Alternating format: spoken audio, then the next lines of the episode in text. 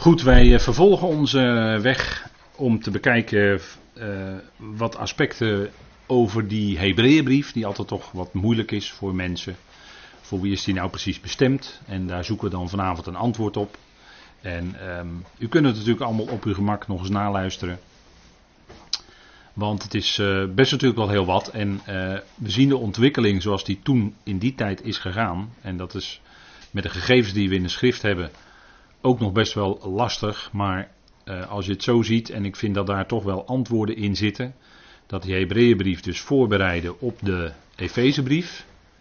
Ook zeker door middel van dat zes keer dat begrip hemels. En dat bereiden voor op de hemelse zegeningen.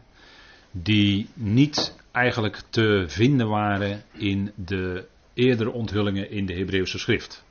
Dus uh, Paulus spreekt dan wel eens over de onnaspeurlijke rijkdom van Christus als evangelie. Nou, dat is de boodschap die hij in de Efezebrief en in de andere volkomenheidsbrieven brengt.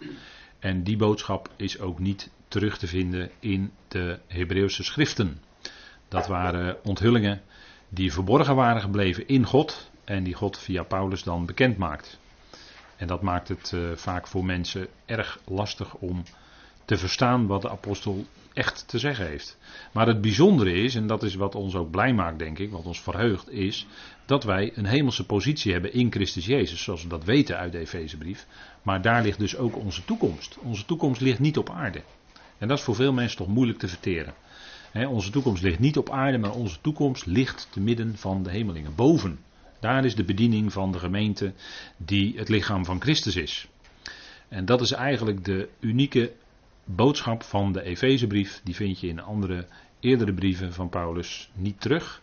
Wel misschien een hint af en toe, maar de echte duidelijke zaak waarin, eh, om het zo maar te zeggen, eh, alle versluiering die er nog was opzij wordt geschoven, verkondigt Paulus luid en duidelijk en helder de geheimenissen in deze brieven. En dat geheimenis had te maken met de gemeente, de hemelse positie van de gemeente, samen met Christus Jezus. En een bediening dus ook voor die hemelse machten en krachten, hè, voor die geesten, die onzichtbare machten en krachten die wij dus niet kunnen zien.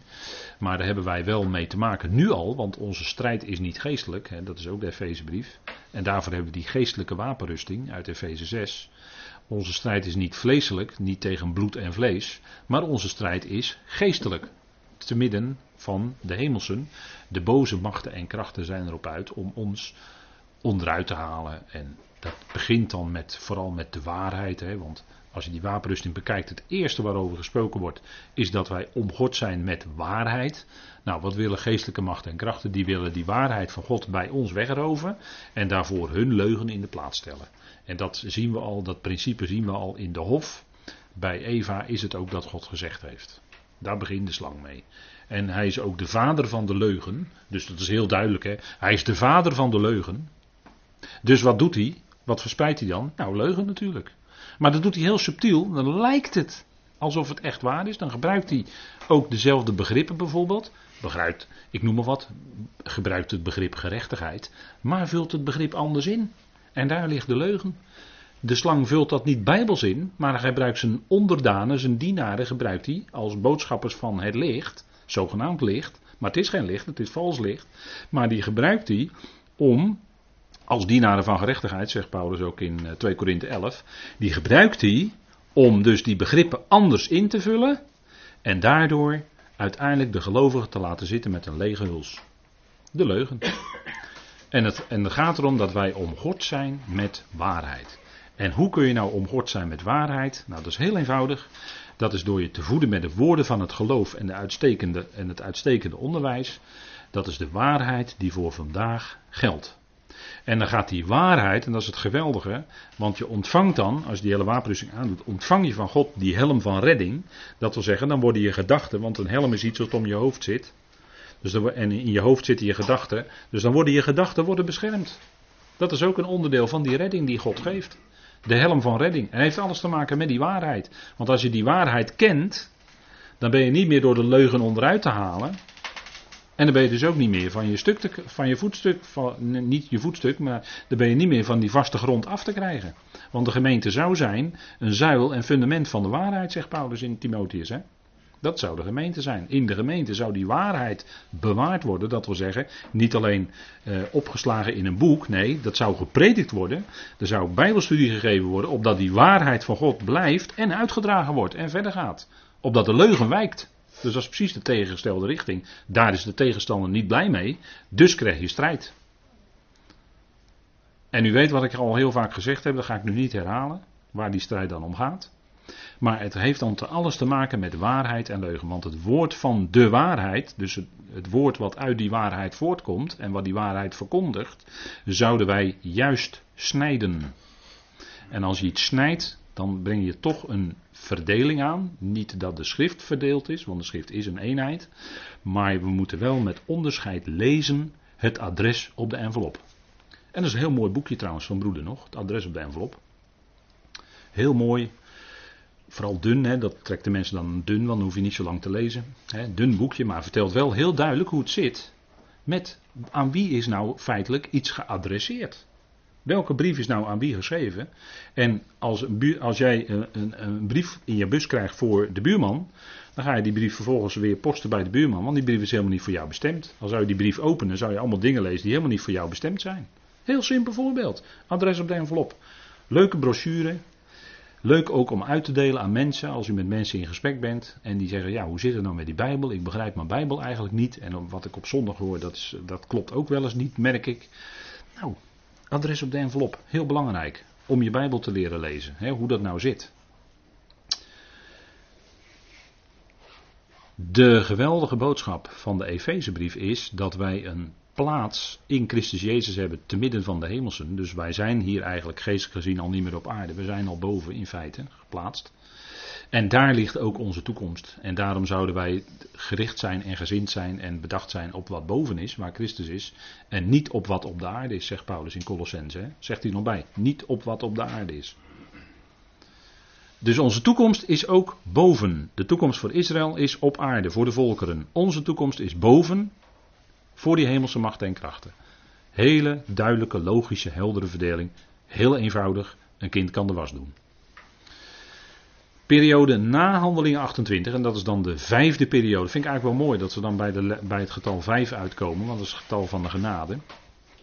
De vijfde fase is, dat is na het schrijven van de voorkomenheidsbrieven, Efeze, Filippenzen, Colossense, 2 Timotheus, hebben we Hebreeën plus gelovigen uit de natieën en die zijn samen in één lichaam en die vormen het gezamenlijk lichaam. En dat lezen wij in Efeze 3. Laten we dat even met elkaar lezen. Dat is in uw NBG-vertaling hopeloos wegvertaald. En in de Statenvertaling trouwens ook. Sorry dat ik het zo moet zeggen, maar dat is echt zo en daardoor is heel veel onduidelijkheid. Maar er wordt de waarheid voor vandaag verkondigd in Efeze 3, vers 6. En daar staat onze positie met al die gelovigen uit de Hebreeën, uit Israël. De gelovigen die echt Paulus, oren naar Paulus hebben gekregen. Efeze 3, vers 6, dat in de geest, zie je dat om een geestelijke zaak hier gaat, dat in de geest de natieën gezamenlijk lotgenieters zijn met die Hebreeën en een gezamenlijk lichaam en gezamenlijk deelhebbers van de belofte in Christus Jezus. Door het evangelie waarvan ik dienaar werd. Dus die vormen een gezamenlijk lichaam. En die zijn dus daarin één in Christus Jezus. Want die geweldige eenheid, die eenheid, wordt in Efeze 2 bekendgemaakt. Gaan we even een hoofdstuk eerder. Die eenheid wordt bekendgemaakt in Efeze 2.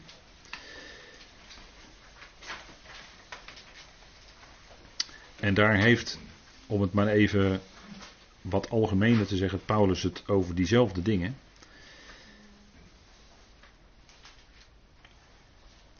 Efeze 2 vanaf vers 14, daar staat, want hij is onze vrede, die beiden, dat wil zeggen twee groepen, waar we het nu vanavond over hebben, één maakt en de middenmuur van de stenen omheining, dat is de Soreg, wordt hier als beeld gebruikt, de vijandschap in zijn vlees wegbreekt en de wet van geboden in inzettingen buiten werking stelt.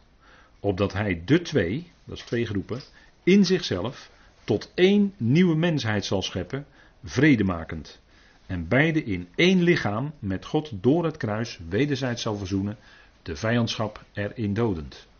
Dus nu is de vijandschap tussen Israël en de natieën voorbij in het lichaam van Christus. Want al die gelovigen weten zich één in Christus Jezus. Dat is dus een geestelijke zaak. Dat heeft dus niets meer met het vlees, afkomst van het vlees te maken, want daarin zit de vijandschap.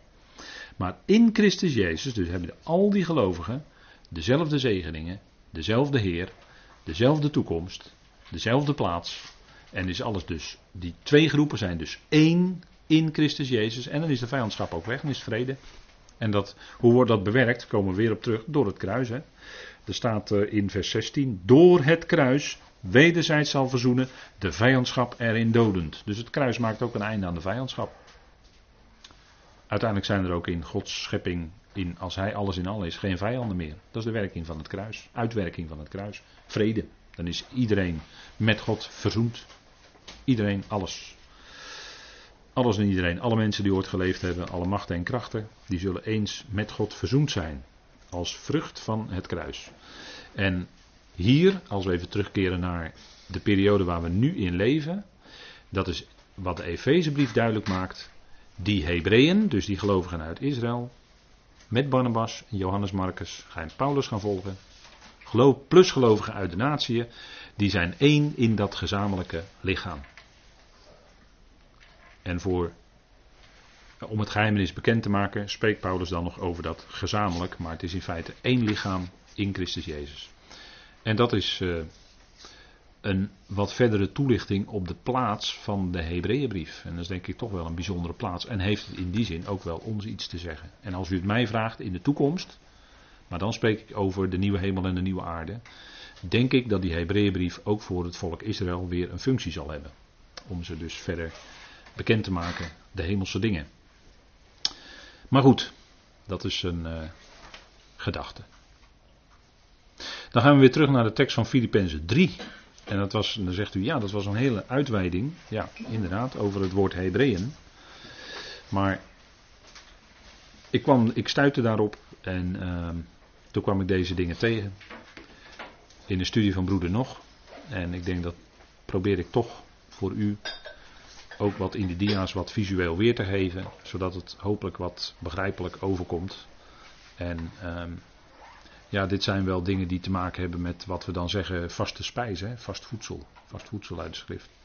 Dit zijn de diepere dingen. De achtergronden. Het is wel belangrijk om te weten, denk ik toch hoor, op een gegeven moment. Hij zegt, en dan gaan we naar het vijfde facet wat hij noemt, waar hij op zich kon beroemen, naar het vlees.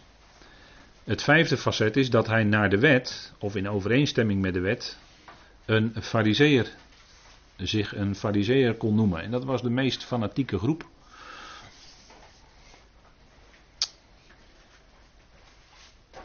Je had uh, twee scholen, de school van Hillel en de school van Shammai. En dan kwam uit de school van, als ik het goed zeg, Hillel kwam uh, de fariseeën voort. En Gamaliel. Maar goed, dat even terzijde. Dat, uh, kunnen we op een andere keer misschien wel wat verder uitdiepen. Naar de wet een fariseer, zegt Paulus. En wat waren de fariseeën? Dat was een Joodse secte in die tijd. Dus een belangrijke fanatieke groep binnen het Jodendom. Je kunt het vergelijken met het fotootje wat ik hier nu uh, op heb gezet. Dat is ook een belangrijke en nogal uh, fanatieke groep vandaag de dag in Israël. Daar kun je het mee vergelijken. Uh, wat deden zij? Ze nemen de rituelen of het ritueel, het mosaïsche ritueel, wilden ze zo nauw mogelijk in acht nemen. Ze waren rigide. Rigide is uh, zeg maar uh, heel strak en heel strikt. Als iemand rigide is, is hij heel strak en heel strikt houdt hij zich aan de richtlijnen. Hè, maakt niet uit wat, wat de gevolgen zijn, maar de richtlijn moet gehandhaafd worden. Heel rigide. Hupsakee. Rigide aanhangers van de mosaïsche wet. Ze hadden een enorme toewijding, hè, een enorme ijver. Maar ze waren in hun hart hypocriet. Dat zegt de Heer tegen ze. Jullie zijn uh, gewitte wanden. Dat zegt de Heer hoor, dat uh, zeg ik niet, maar dat staat in Matthäus 23. Kunt u dat allemaal nalezen. In hun hart waren ze hypocriet. Dus uh, waren aan de buitenkant leken ze wel heilig, maar het was schijn. Dat is een farisee, spreekwoordelijk fariseërs. En hun eigen traditie, die bleken in de praktijk meer waard te zijn dan de schrift. En ook dat is herkenbaar, hè? dat tradities in de praktijk bij mensen belangrijker zijn dan de schrift. Terwijl men misschien met de mond beleidt dat de schrift bovenaan staat. Maar als je in de praktijk gaat kijken, vindt men de tradities nogal eens belangrijker. Dat was bij de Joden ook het geval. En dat zegt de Heer ook tegen ze. Leest u het maar na. Matthäus 15, Marcus 7. Daar zegt de Heer dat, hè. En ze plaatsten ceremonie, dus de handelingen, de ceremoniële handelingen, die vonden ze belangrijker dan de aanbidding en de liefde tot God. dus uh, dat waren die fariseeën. En hoorde, de hoorde Saulus van Tarsus hoorde daar ook bij. Er was een fanatiekeling tot en met. En zelfs binnen het fariseïsme was hij enorm fanatiek. En wat een geweldige verandering heeft hij meegemaakt. En dat laat hij natuurlijk ook zien. Maar hier kon hij zich op beroemen naar het vlees. Hij was fariseer. Hij behoorde tot de fanatiekste groep. En uh, ging nog verder hoor. Ging nog verder. Hij, hij zegt als zesde punt, zegt hij, in ijver de uitgeroepen gemeente vervolgend. En wat vervolgt hij dan? De gemeente van God. dat zegt hij in Galaten 1, vers 13 en 14. Hij verwoestte de ecclesia van God, zegt hij daar. Dat zijn die in Galaten brieven. Enorm fanatiek voor de wet. De wet en, dit en dat en, en de overlevering. Overal hield hij zich heel strikt aan. Fanatieker dan bijna iedereen. Maar intussen was hij wel bezig om de Ecclesia van God te verwoesten. Want de Fariseeën zagen dat als een secte. En dat, was, uh, waren mensen van die weg. Hè. Er werd een beetje met dédain over gesproken. Mensen van die weg, daar keken ze een beetje zo op neer. Hè. Dus die, uh, die, die Sanhedrin vond het wel prima. En daarom kreeg hij ook die brieven mee om naar Damascus te gaan. Om, de, om dat zaakje eens op te rollen.